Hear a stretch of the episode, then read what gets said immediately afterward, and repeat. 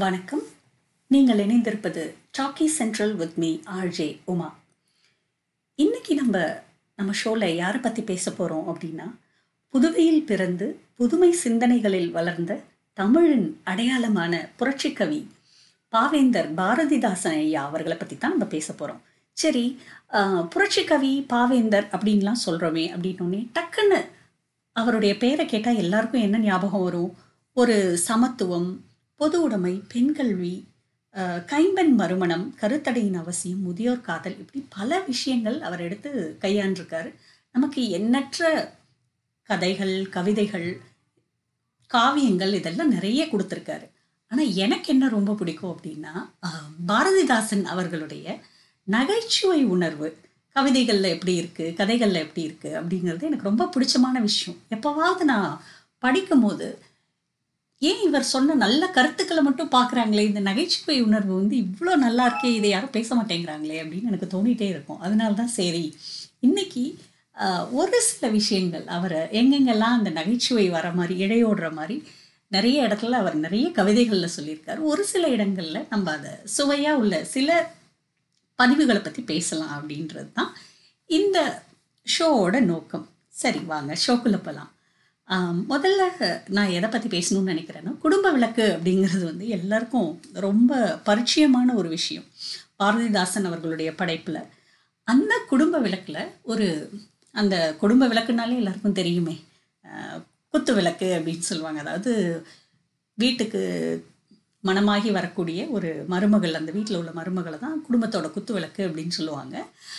அது குத்து விளக்கா இல்லை குத்துற விளக்கா அப்படிங்கிறதெல்லாம் வந்து அவங்க ஒரு என்ன சொல்கிறது பகடி பேசுகிறதுக்காக அந்த மாதிரிலாம் சொல்லுவாங்க. வீட்டில் ஜென்ரலாக பேசும்போது. அப்படிப்பட்ட ஒரு இந்த குடும்ப விளக்கு அப்படிங்கிற காவியத்தில் ஒரு மருமகள் இருக்கா அந்த வீட்டில் அந்த மருமகளுடைய பெயர் வந்து தங்கம்.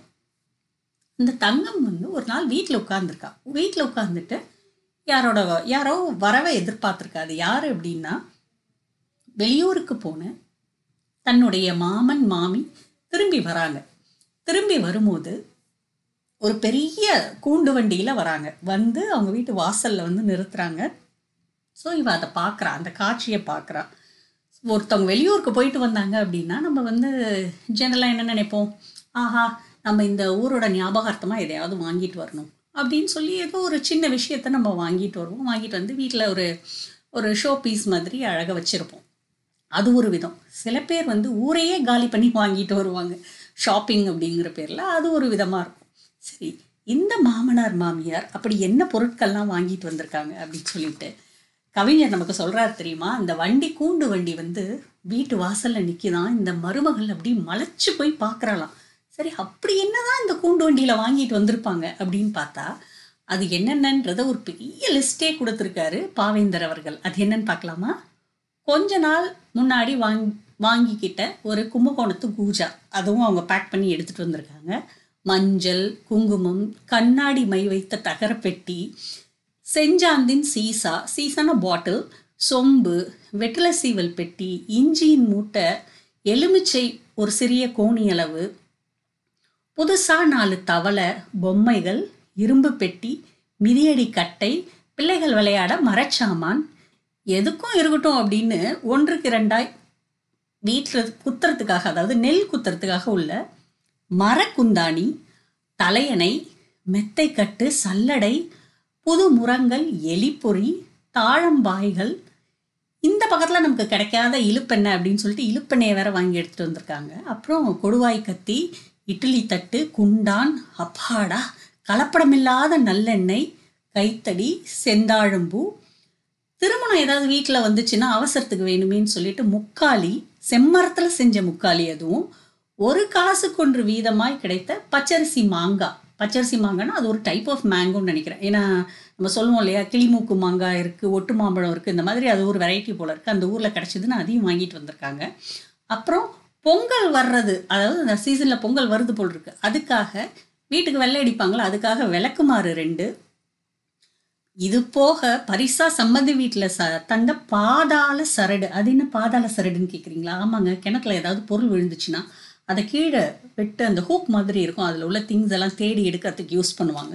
தேங்காய் இவ்வளோ விஷயத்த இன்னும் பட்டியல் நீண்டுக்கிட்டே இருக்கு. இவ்வளோ விஷயத்த அந்த வண்டியில் அந்த கூண்டு வண்டியில் போட்டு அப்படி அமுக்கி எடுத்துகிட்டு வந்திருக்காங்க. இதை பார்த்த உடனே நம்ம தங்கத்துக்கு ஐயோ என்னடா மூச்சு முட்டுது? இது இப்படி இருக்கே இந்த வண்டி இப்படி எப்படி வந்தாங்க? அப்படின்னு அவளுக்கு ஒரே ஆச்சரியம் வேற. உடனே அவங்க மாமியாரை பார்த்து கேட்குறா எப்படி அத்தை இதில் உள்ள வந்து ஒரு பூச்சி கூட வந்து இந்த வண்டிக்குள்ளே நுழைய முடியாது? எப்படி நீங்கள் ரெண்டு பேரும் இதில் உட்காந்து வந்தீங்க? அப்படின்னு சொல்லிட்டு தங்கம் கேட்குறான் கேட்டதுக்கு அந்த மாமியார் என்ன திரும்ப சொல்கிறாங்க அதை ஏம்மா கேட்குற அந்த கொடுமையை அப்படின்னு சொல்லிட்டு அவங்க எப்படி வந்தாங்கன்றத சொல்கிறாங்க அதாவது உன் மாமா இருக்காரே குன்று மேலே அமர்ந்திருக்கிறோம் குரங்கு மாதிரி இந்த ஜாமான் எல்லாம் போட்டு அது மேலே என்னை ஏற்றி உக்காத்தி வச்சுட்டாரு அப்படின்னு சொல்கிறாங்க இவளுக்கு சிரிப்பு அடக்க முடியல. அது மட்டுமா செஞ்சாரு? தலை மேலே இடிக்குதுன்னு சொல்லிட்டு கூண்டு வண்டியில் ஒரு ஓட்டையை போட்டு வெளியில் தலையை அப்படியே என்னால் கொஞ்சம் அப்படியே உச்சியில் அந்த ஓட்டை போட்டதுனால தலையை வெளியில் நிமிர்த்தி அப்படியே ஆசுவாசமாக காற்று வாங்கிட்டே வர மாதிரி ஒரு பொத்தலை போட்டு கொடுத்தாரு மாமா அப்படின்னு சொல்லிட்டு சொல்கிறாங்க சொன்னோடனே இவளுக்கு சிரிப்பை அடக்க முடியல தங்கத்துக்கு. அப்படியா? அப்பனா மாமா அவருக்கு எங்கள் வண்டியில் இடம் இருந்துச்சு? பின்னாடியே ஓடி வந்தார் அப்படின்னு மாமியார் சொல்கிறாங்க இந்த கதையை கேட்ட நமக்கு எவ்வளோ சிரிப்பு வருது இல்லையா? அது மாதிரி ஒரு சுவையான நிகழ்வை இன்னொரு காப்பியத்திலையும் வந்து நம்ம பாரதிதாசன் அவர்கள் சொல்லியிருக்காங்க. இது குடும்ப விளக்கில் உள்ள ஒரு நல்ல மருமகளை பற்றி சொல்கிறாரு அதே கொஞ்சம் தள்ளி போனோம்னு வச்சுக்கோங்களேன். இருண்ட வீடுன்னு ஒரு காப்பியம் இருக்குது அதில் அந்த அந்த காவியத்தில் என்ன சொல்கிறாரு அப்படின்னா ஒரு மருமகள் வராங்க. அதில் வர மருமகள் எப்படிப்பட்டவங்களா இருக்காங்க தெரியுமா? முழு சோம்பேறி. சோம்பேறினா சோம்பேறி. அப்படி ஒரு சோம்பேறியாக இருக்காங்க அந்த மருமகள். சரி என்ன இப்படி ஒரு கான்ட்ராஸ்டாக ஒரு டிஸ்கிரிப்ஷன் அப்படின்னு பார்க்குறீங்களா அவங்களுக்கும் அழகாக கொடுத்துருக்காரு நம்ம பாவேந்தர் அவர்கள். அப்படி என்னதான் சொல்ல வராங்க அப்படின்னா அந்த மருமகள் எப்படி அப்படின்னாக்கா நல்லா நல்லா தூங்குவாங்க. சூரியன் உச்சிக்கு வரும்போது தான் அவங்க வந்து காலையிலே எழுந்திருப்பாங்களாம் இந்த குடும்ப தலைவி. ஸோ எழுந்து அவங்க எப்படின்னா ஒரு படிப்பறிவு இல்லாமல் கொஞ்சம் என்ன சொல்கிறது சோம்பேறித்தனம் மிகுந்த ஒரு பொண்ணாக இருக்காங்கன்றத இது எப்படி ஒரு குடும்பத்தை சின்னா பின்னமாக்குது? இந்த மாதிரி ஒரு சோம்பல் அப்படிங்கிறத ரொம்ப அழகாக வந்து தன்னுடைய இருண்ட வீடு அப்படிங்கிற படைப்பில் பாரதிதாசன் அவர்கள் சொல்லியிருக்காங்க. சரி என்னதான் அப்படி சொல்கிறாரு அப்படின்னா இந்த அம்மா காலையில் எழுந்து வரும்போது சூரியன் வானத்துக்கு மேலே போயிடுது. அவங்க என்ன பண்ணுறாங்கன்னா எழுந்த உடனே இந்த அம்மா அப்படியே மெல்ல சோம்பல் முறிச்சிட்டு படுக்கையை விட்டு எழுந்து அப்படி வராங்க. வந்து வாசலில் பால்காரன் அதாவது அந்த காலத்துலலாம் பார்த்தீங்க அப்படின்னா அந்த வீட்டுக்கு பால் கொண்டு வந்து ஊற்றுவாங்க ஒரு நடைமுறை இருந்தது. இப்போ பால் பாக்கெட்லாம் ஆயிடுச்சுன்னு வச்சுக்கோங்களேன். ஸோ இப்போ வந்து அந்த பெரிய பாத்திரத்தில் பால் கொண்டாந்து ஊற்றுவாங்க அந்த பாத்திரம் வாசலில் இருக்குது இந்த அம்மா என்ன பண்ணுதுன்னா கவனமே இல்லாமல் அந்த பால் பாத்திரத்தில் இருக்கிற பாலை தண்ணி நினச்சிட்டு அதில் போய் சாணம் கரைக்குது. அந்த லட்சணத்தில் இருக்கு. பார்த்துக்குங்க அந்த அம்மா வந்து எவ்வளோ ஒரு நல்ல விழிப்போடு இருக்குன்றத அவ்வளோ அழகாக டிஸ்கிரைப் பண்ணுறார் கறந்து வச்ச பாலில் தண்ணி நினச்சிக்கிட்டு சாணத்தை கலந்து வாசலில் தெளிக்கிறாங்க மேடம் இதை பார்த்தா அப்படியே பகலவனே நடுங்கிறானா அதாவது சூரியனே வந்து நடுங்குது.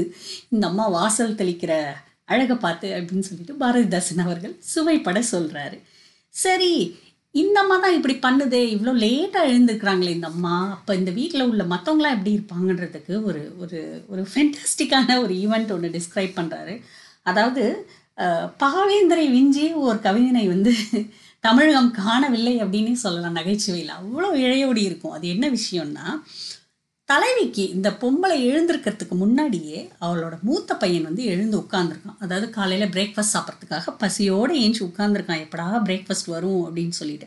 அந்த நேரம் பார்த்து வீட்டில் வந்து யாரோ கதவை தட்டுறாங்க. கதவை தட்டினோடனே ஓடி பாஞ்சு போய் கதவை திறந்து பார்க்குறான். அந்த வீட்டில் வந்து பிட்டுக்காரி அதாவது பிட்டு விற்கக்கூடிய ஒரு பெண்மணி வந்திருக்காங்க. இந்த பிட்டு அப்புறம் வடை எல்லாம் விற்கிறாங்க. உடனே இந்த பையன் பாஞ்சு ஓடி போய் இப்பயே வாங்கி வச்சுக்கிட்டா உண்டு அப்படின்னு சொல்லிட்டு எல்லா பிரேக்ஃபாஸ்ட்டுக்கு வேண்டியதெல்லாம் வாங்கி வச்சுக்கிறான். வாங்கி வச்சது தான் பாக்கி. அங்கே அவனுக்கு வந்து பசி பொறுக்க முடியல. அங்கே மேலே ஒரு பக்கத்தில் ஒரு பெட்டி இருக்குது அது மேலே உட்காந்து சாப்பிட ஆரம்பிச்சிடுறான். அதாவது வயிறு பசிக்குது. அதனால் சாப்பிட ஆரம்பிச்சிடுறான். வாயில் எடுத்து வச்ச உடனே என்ன ஆகுதுன்னா வயிறு டபார்னு வலிக்குது. ஆஹா அப்போ தான் அவனுக்கு தோணுது. அதாவது காலை கடன் நம்ம இன்னும் முடிக்கல அப்படின்னு சொல்லிட்டு என்னடா இது? வயிறு இப்படி மக்கார் பண்ணுதே. அப்படின்னு சொல்லிட்டு வயிறு என்ன சொல்லுதுன்னா எழுந்து ஓடு எழுந்து ஓடு கொல்லைக்கு அப்படிங்குது. ஆனால் வாய் என்ன சொல்லுது அப்படின்னா வடை எடுத்து சாப்பிடு வடை எடுத்து சாப்பிடு அப்படின்னு சொல்லுது. ஸோ இந்த போட்டிக்கு நடுவில் அவன் ரொம்ப திகச்சு போயிருக்கும்போது கடைசியில் பார்த்தீங்கன்னா இயற்கை தான் வந்து வின் பண்ணுது. ஸோ இவனுக்கு ரொம்ப வயிற்று வலி இருக்குது அதனால் என்ன பண்ணுறான் அப்படின்னா சரி வடை எங்கே போயிட போகுது? அப்படின்னு சொல்லிட்டு அந்த வடையை விட்டுட்டு வேறு வழியே இல்லாமல் என்ன பண்ணுறான்னா அப்படி ஒரு வில்லுலேருந்து அம்பு புறப்பட்டால் எப்படி இருக்கும்? அந்த அளவுக்கு ஃபாஸ்ட்டாக ஓடுறாரு தலைவர். சரி எப்படி ஓடினாரு அப்படிங்கிறது தான் இந்த நாலு வரி. கவிதை. அதில் என்னென்ன விஷயத்தை எவ்வளோ அழகாக பாவேந்தர் அவர்கள் சொல்கிறாரு அப்படின்னு கேட்டிங்க அப்படின்னா இவன் வேகமாக ஓடுறானா அதாவது வயிற்று வலி ஒரு பக்கம் இருக்குது வடையை சாப்பிட முடியலன்ற கோவம் ஒரு பக்கம் இருக்குது ஓடும் போது என்ன ஆகுது அப்படின்னா நடு வழியில் அவங்க வீட்டில் ஒரு நாய் கிடக்கு. அதோட இறந்த நாயை வந்து நச்சுன்னு ஒரு மிதி மிதிச்சிடறான். மிதிச்சிட்டு அப்படியே தடுமாறி ஓடும் போது பார்த்தா பக்கத்தில் அவங்க வீட்டில் பானையெல்லாம் அடுக்கி வச்சுருக்காங்க. அதெல்லாம் சட சட சட சடன் எல்லாத்தையும் தள்ளி விட்டுட்டு ஓடுறான். சரி இதுதான் போச்சுன்னு பார்த்தா அங்கே பக்கத்தில் கண்ணுக்குட்டி கத்தி இருக்காங்க. ஒரு க அந்த கிராமத்துல எல்லாம் வச்சுருப்பாங்களே பசு கண்ணெல்லாம் கட்டி வச்சிருக்கிற அந்த கயிறு தடுக்கி விட்டு படார்னு கீழே விழறான். விழுந்தவன் சும்மா விழுந்தானா? அதுவும் இல்லை. பக்கத்தில் நின்றுட்டு இருந்த பசுமாத்தோட நெத்தியில் படார்னு இடிச்சு அந்த பசுமாட்டு மேலே இடிச்சதுனால என்ன ஆகுது அப்படின்னா அவன் முன்பல் ரெண்டும் அப்படி தெரிச்சு எங்கேயோ போய் பொத்துன்னு விழுது. இவன் உருண்டு புரண்டு கொல்லைக்கு ஓடுறான். அப்படியே பார்த்தீங்கன்னா இந்த மவுஸ் ஹண்ட் படம் வந்து பரபரப்பாக ஓடும். ஒரு எலியை அடிக்கிறதுக்காக எல்லாரும் கஷ்டப்படுவாங்க. அது இங்கே பூந்து அங்கே பூந்து போகும். அப்படியே எல்லா இடத்துலையும் அதகனம் பண்ணி வைக்கும். அந்த மாதிரி ஒரு சீனை வந்து அப்படியே நம்ம வந்து பிக்சரைஸ் பண்ணி பார்த்துக்கலாம். அவ்வளோ அழகாக சொல்லியிருக்காரு பாவேந்தர் அவர்கள். இது எவ்வளோ இந்த கவிதை வரிகளில் எப்படி சொல்கிறாரு அப்படின்னு பார்க்கலாமா? பிட்டையும் வடையையும் தட்டில் வாங்கினான். பெட்டி மீதில் இட்டுக்கார்ந்தான் ஆவலாய் அவற்றை அருந்தத் தொடங்கினான். நாவில் இடுகையில் நடுவயிர் வலித்தது வெளிக்கு போக வேண்டும் என்றுணர்ந்தான். வடையின் சுவையோ விடேன் விடேன் என்றது. கொள்ளை நோக்கி செல்லவும் துடித்தான். மெல்லும் வடையை விழுங்கவும் துடித்தான். வில்லம்பு போல விரைவாக அப்படின்ற மாதிரி சொல்லி அந்த கவிதையில் அந்த லைன்ஸ் வந்து சொல்கிறாரு எவ்வளோ காமெடியாக இருக்குது பார்த்தீங்களா இது மாத்திரம் இல்லைங்க. இந்த மாதிரி நிறைய விஷயங்கள் நிறைய நிறைய கதைகள் வந்து நமக்காக கொடுத்துருக்காரு பாவேந்தர் அவர்கள்.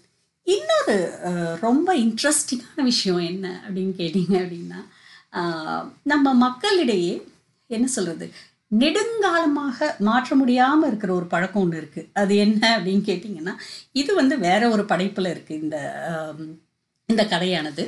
அது என்ன சொல்ல வராரு அப்படின்னா நம்ம மக்களுக்கு எங்கே போனாலும் இந்த அலங்காரம் பண்ணிக்கிறது அப்படிங்கிறது ரொம்ப பிடிக்கும். அதாவது இடத்துக்கு ஏற்ற மாதிரி அலங்காரம் பண்ணிக்கிறது கிடையாது. எங்கே போனாலும் விலை உயர்ந்த ஆடை ஆபரணங்களை போட்டுக்கிட்டு போகிறது அதே மாதிரி என்ன சொல்கிறது நிறைய அள்ளி போட்டுக்கிட்டு சம்மந்தா சம்மந்தம் இல்லாமல் எந்த இடத்துக்கு எப்படி போகணும்னு தெரியாமல் போகிறது அப்படிங்கிறத வந்து ஒரு ஒரு படைப்பில் ரொம்ப அழகாக சொல்லியிருப்பார் நம்ம பாரதிதாசன் அவர்கள். அதாவது என்ன இதோட உட்கருத்து என்ன அப்படின்னா இறைவன் அப்படிங்கிறவன் வந்து ரொம்ப எளிமையை தான் எதிர்பார்க்குறான். ஆனால் அந்த இடத்துக்கு போகிறப்பையும் நம்ம மக்கள் வந்து அதை விட்டு வைக்க மாட்டேங்கிறாங்க. இந்த ஆடம்பரத்தை வந்து குறைக்க மாட்டேங்கிறாங்க அப்படிங்கிறத ரொம்ப அழகாக சொல்லியிருப்பார். இதை எப்படி சொல்லியிருக்காரு அவருடைய பாடலில் அப்படின்னா ஏசுநாதர் ஏன் வரவில்லை? அப்படின்னு ஒரு பாடல் ஒன்று இருக்குது அந்த பாடலில் தான் இந்த மாதிரி ஒரு ஒரு அழகான ஒரு சிந்தனையை வந்து நமக்கு சொல்லியிருக்காரு. சும்மா பகடியில் கபடி விளையாடி இருக்காருன்னு வச்சுக்கோங்களேன் நம்ம பாவேந்தர் பாரதிதாசன் அவர்கள். சரி அப்படி என்னதான் சொல்ல வராரு அப்படின்னு பார்த்தீங்கன்னா ஒரு தேவாலயம் இருக்குது ஒரு ஊரில். அந்த தேவாலயத்தில் ரொம்ப எளிமையை விரும்பக்கூடிய பாதிரியார் ஒருவர் இருக்காரு. அவர் என்ன பண்ணுறாரு அப்படின்னா இந்த மக்கள் வந்து உண்மையான பக்தியோடு வராங்களா? தேவையா தேவாலயத்துக்குள்ளே வராங்களா அப்படின்னு அவருக்கு ரொம்ப நாளாக ஒரு சந்தேகம் இருக்கு. ஏன்னா வர்றவங்கெல்லாம் பார்த்தீங்கன்னா பகட்டான உடை உடுத்தி விலை உயர்ந்த நகைகள் ஆடை ஆபரணங்களோடு தான் அப்படி ஜொலிக்க தான் வராங்களே தவிர ரொம்ப சின்சியராக வராங்களா? அப்படின்ற மாதிரி அவருக்கு ஒரு டவுட் வந்துடுது ஸோ என்னாச்சு அப்படின்னு பார்த்தீங்கன்னா அவர் ரொம்ப யோசித்து ஒரு முடிவுக்கு வர்றாரு அந்த பாதிரியார். என்ன பண்ணுறாருன்னா ஒரு சின்ன அனௌன்ஸ்மெண்ட் அவர் வைக்கிறார். என்னன்னா இனிமேல் யாரும் தலை காது மூக்கு கழுத்து கை மார்பு விரல் கால் இந்த மாதிரி உள்ள எட்டு உறுப்புகளிலும் நகைகள் அணிந்து கொண்டு தேவகுமாரனை தரிசிக்க கூடாது அப்படின்னு சொல்லிட்டு ஒரு சின்ன போர்டு வச்சிடுறாரு. ஸோ இது மாத்திரம் கிடையாது. ஆடம்பரமான ஆடைகளும் இனிமேல் வரக்கூடாது போட்டுட்டு வரக்கூடாது. எளிமையாக விலை மலிவான ஆடைகளை அணிந்து வந்தால்தான் தேவாலயத்துக்குள்ளே நீங்கள் வருவீங்க. வர்றதுக்கு அனுமதிக்கப்படுவீங்க அப்படின்னு சொல்லி சொல்லிடுறாரு. சொன்ன உடனே இந்த உத்தரவு போட்டது தான் தாமதம். அதுக்கப்புறம் பார்த்தீங்கன்னா ஒரு ஈ காக்கா கூட அந்த தேவாலயத்து பக்கத்தில் வர்றது இல்லையா? அந்த அளவுக்கு வெறிச்சோடி போய் கிடஞ்சது தான் அவருக்கு ஒரே விலவெழுத்து போயிட்டார் பாதிரியார். நம்ம நல்ல விஷயத்த தானே சொல்லணும்னு நினச்சோம். ஏன் இந்த மக்கள் ஒருத்தரை கூட வந்து தேவையா தேவாலயத்து பக்கத்தில் காணோம்? உண்மையான பக்தி எங்கே போச்சு அப்படின்னு அவர் ரொம்ப கன்ஃபியூஸ் ஆகிட்டாராம் ஸோ என்ன யோசிச்சார் அப்படின்னு பார்த்தீங்கன்னா நீண்ட நேரமாக ஆழ்ந்த யோசனையில் செஞ்சுட்டு அப்புறம் கடைசியாக வந்து ஒரு அறிவிப்பு பலகையை திரும்பவும் வச்சாராம். சரி ஏதாவது சொல்லி இவங்களை மக்களை வரவழைக்கணுமே அப்படின்னு சொல்லிட்டு திருத்தி எழுதின வாசகங்களோட இனிமேல் பக்த கோடிகள் அனைவரும் தலை காது உள்ளிட்ட எட்டு உறுப்புகள் மட்டுமின்றி இமைகளில் உதடுகளில் நாக்கில் இந்த மாதிரி எல்லா உறுப்புகள்லையும் நகை போடலாம் அப்படின்னு சொல்லிட்டு அதை மாற்றி எழுதி வச்சாராம். எழுதி வச்சுட்டு அது மட்டும் இல்லை அது கூட ஒரு எக்ஸ்ட்ராவாக வந்து நம்ம சொல்லுவோம்ல இந்த வாடிக்கையாளர்கள் எல்லாம் பிடிக்கிறதுக்கு வந்து நம்ம என்னெல்லாம் பண்ண வேண்டியது இருக்குன்னு அந்த மாதிரி எக்ஸ்ட்ராவாக அவர் பண்ணியிருக்காரு. என்ன பண்ணியிருக்காரு அப்படின்னு கேட்குறீங்களா நீங்கள் மக்களே நீங்கள் எங்கே வேணால் எதை வேணால் குத்திட்டு வாங்க எல்லா நகையும் அள்ளி போட்டுட்டு வாங்க அழகாக ட்ரெஸ் பண்ணிட்டு வாங்க. நீங்கள் பார்த்து உங்கள் அழகை ரசித்து ரசித்து மெச்சிக்கிறதுக்காக உங்களுக்கு வசதியாக புதுசாக ரசம் பூசப்பட்ட பளபளப்பான ஆளுயர கண்ணாடி ஒன்றும் உடனடியாக தேவாலயத்தில் மாற்றப்படும் மாட்டப்படும் அப்படின்னு சொல்லிட்டு அவர் வந்து ஒரு அழகான ஒரு விளம்பரம் மாதிரியே கொடுத்துட்டார். கொடுத்த உடனே அந்த அறிவிப்பை படித்த மக்கள் இருக்காங்களே அவங்களுக்கு வந்து மகிழ்ச்சி தாங்க முடியல. உடனே பார்த்தா அடுத்த நாள் என்னடா ஆச்சு அப்படின்னு எல்லாரும் பார்க்குறாங்க. பார்த்தா அலை கடலைன்னு திரண்டு எல்லாரும் வந்துட்டாங்களாம் தேவாலய தேவாலயத்துக்குள்ளே. எல்லாரும் வந்தாச்சு. எல்லாரும் அந்த சர்ச்சுக்குள்ளே வந்துட்டாங்க. இவருக்கு ஒரே ஆச்சரியம். கூட்டம் அலம் போது தான் ஆஹா இந்த மக்கள் இப்படி இருக்காங்களே அப்படின்னு சொல்லிட்டு அவருக்கு ஆச்சரியம்னா ஆச்சரியம் தாங்க முடியல. ஆனால் அவர் ஒரு வார்த்தை ஒன்று சொன்னார். மக்கள் வந்து இவ்வளோ கூட்டமாக வந்தாங்க.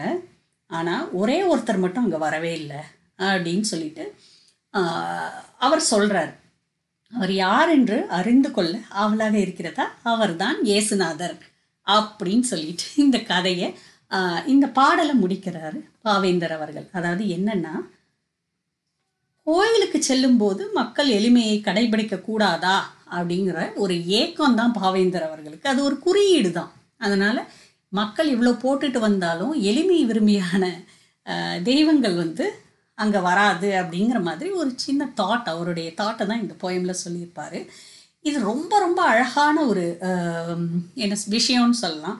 இதைத்தான் நம்மளுடைய கவியரசர் கண்ணதாசன் அவர்கள் கூட சொல்லியிருப்பாங்க இல்லையா?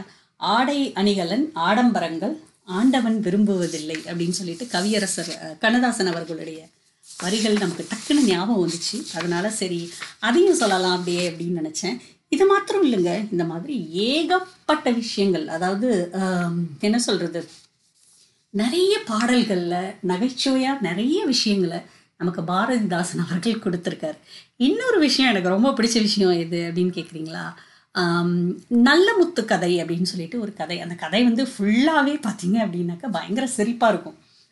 அந்த கதையில் வர கதாபாத்திரங்கள் ஆகட்டும் அந்த கதையில் சொல்லப்படக்கூடிய கருத்துக்களாகட்டும் ரொம்ப எளிமையாக இருக்கும். அது மாதிரி சமகாலத்தில் நடக்கக்கூடிய விஷயங்களையும் ரொம்ப தெளிவாக அதில் ஐயா அவர்கள் பதிவு பண்ணியிருப்பாங்க. அந்த மாதிரி ஒரு விஷயந்தான் இந்த நல்ல முத்து கதை அப்படிங்கிறதுல என்ன அப்படின்னா இந்த இடம்பெறும் விரசலூர் வெள்ளையப்பன் அப்படின்னு ஒருத்தர் இருக்கார். அந்த கதையில் இடம்பெறும் ஒரு ஒரு கதாபாத்திரம் அப்படின்னு வச்சுக்கோங்களேன். அந்த ஊருக்கு விரசலூர் வெள்ளையப்பன் மீது அங்கே உள்ள அரசலூர் அம்மா கண்ணு அப்படிங்கிற ஒரு ஒரு பெண்ணுக்கு காதல். ஸோ இந்த அம்மாவுக்கு அந்த ஐயா மேலே காதல். அவங்க ஒரு கைம்பெண். அவங்களுக்கு காதல் இருக்குது ஸோ ரொம்ப நாளாக அவங்க ரெண்டு பேரும் காதலிக்கிறாங்க. சில நாட்கள் வந்து இந்த வெள்ளையப்பன் வெளியூருக்கு போயிருக்காரு. ஸோ இந்த வெள்ளையப்பன் வெளியூர் போனோடனே அவங்களோட வரவை எதிர்பார்த்து இந்த அம்மா கண்ணும் ரொம்ப அப்படியே காத்திருக்காங்க. அவரை திடீர்னு காணமே அப்படின்னு சொல்லிட்டு ரொம்ப சோகமாக இருக்காங்க. ஸோ அப்படி இருக்கக்கூடிய ஒரு காலகட்டத்தில் அவர் வந்து திரும்ப வந்துடுறார். அந்த காதலன் திரும்ப வந்துடுறாங்க. அப்போ அந்த பிரிவினால் அடைந்த துன்பத்தை வந்து எவ்வளோ அழகாக விளக்குறாங்க அப்படிங்கிறது ரொம்ப நகைச்சுவையாக இருக்கும். அந்த கதையில் ஃபுல்லாக பார்த்தீங்கன்னா. என்ன சொல்ல வராங்க அவங்க அப்படின்னா அந்த அம்மா கண்ணு நம்ம வெள்ளையப்பனை பார்த்து சொல்கிறாங்க உன்னோட குரல் கழுத கத்துற மாதிரி அதுக்கு ஒப்பானதாக இருக்குது அப்படின்னு சொல்லிட்டு அவங்க கிண்டல் பண்ணுறாங்க உன் குரல் இப்படி இருந்துச்சு. உன்னுடைய என்ன சொல்கிறது உன்னோட பேச்சு இப்படி இருந்துச்சு அப்படிங்கிறதெல்லாம் வந்து விதவிதமாக அவங்க எது கூட கம்பேர் பண்ணுறாங்க அப்படிங்கிறது தான் இந்த கதையோட இந்த பாடலுடைய சுவாரஸ்யமான விஷயம். என்ன அப்படின்னாக்கா அவரை எப்படியெல்லாம் கம்பேர் பண்ணுறாங்கன்னா அம்மி அடுப்பு சட்டி பானை வீதி மாடு மரம் மட்டை கழுதை இது எல்லாத்துலேயும் நான் உன்னை பார்க்குறேன் அப்படின்னு சொல்லிட்டு அப்படியே உணர்ச்சி பூர்வமாக சொல்கிறாங்க அதாவது நம்ம வந்து மானே த தேனி பொன்மானே அப்படின்லாம் கொஞ்சம் கதைகள்லாம் நிறைய கேட்டிருப்போம். இது கொஞ்சம் வித்தியாசமாக இருக்கும். அதாவது ரொம்ப எளிமையாக எளிமையான மக்கள் வந்து எவ்வளோ ஒரு வெள்ளந்தியாக அவங்க பேசிக்கிறாங்க அப்படிங்கிறத ரொம்ப நகைச்சுவை ததும்ப இந்த பாடல்களில் கொடுத்துருப்பாரு. கழுதை கத்தும் கனைத்தீர் என்று எழுந்து செல்வேன் ஏமாந்து நிற்பேன். உம்மை எப்போதும் உள்ளத்தில் வைத்ததால் அம்மியும் நீங்கள் அடுப்பும் நீங்கள் சட்டியும் நீங்கள் பானையும் நீங்கள் வீடும் நீங்கள் மாடும் நீங்கள் திகைப்படைந்து தெருவிற்கு போனால் மரமும் நீங்கள் மட்டையும் நீங்கள் கழுதை நீங்கள் குதிரை நீங்கள் எல்லாம் நீங்களா எனக்கு தோன்றும் அப்படின்னு சொல்லிட்டு என்ன அழகான ஒரு கவிதை வரி அந்த அம்மா வந்து பாடியிருக்காங்க. இந்த மாதிரி எக்கச்சக்கமான பாடல்கள் இருக்குது ஏகப்பட்ட கவிதைகள் படைப்புகள் இருக்குது பாரதாசன் ஐயாவோடது அதாவது நகைச்சுவை அப்படிங்கிறது வந்து எல்லாருக்குமே வந்துருமா அப்படிங்கிறது தெரியல. மிக பெரும் ஆளுமைகள். நிறைய பேர் வந்து ரொம்ப சாதிச்சு நிறைய விஷயங்கள் இருந்தாலும் எனக்கு ரொம்ப பிடிச்சது அப்படின்னா அவர் நகைச்சுவை உணர்வோட ஐயா அவர்கள் எழுதுன சில படைப்புகள் வந்து என் மனசை கவர்ந்த விஷயங்கள். அதான் நான் இன்னைக்கு உங்களோட பகிர்ந்துக்கிட்டேன் உங்கள் எல்லாருக்கும் இந்த பதிவு பிடிச்சிருக்கும்னு நினைக்கிறேன். மீண்டும் வேறு ஒரு பதிவுடன் உங்களை சந்திக்கும் வரை உங்களிடமிருந்து விடைபெறுவது உங்கள் உமா. வணக்கம் நேயர்களே.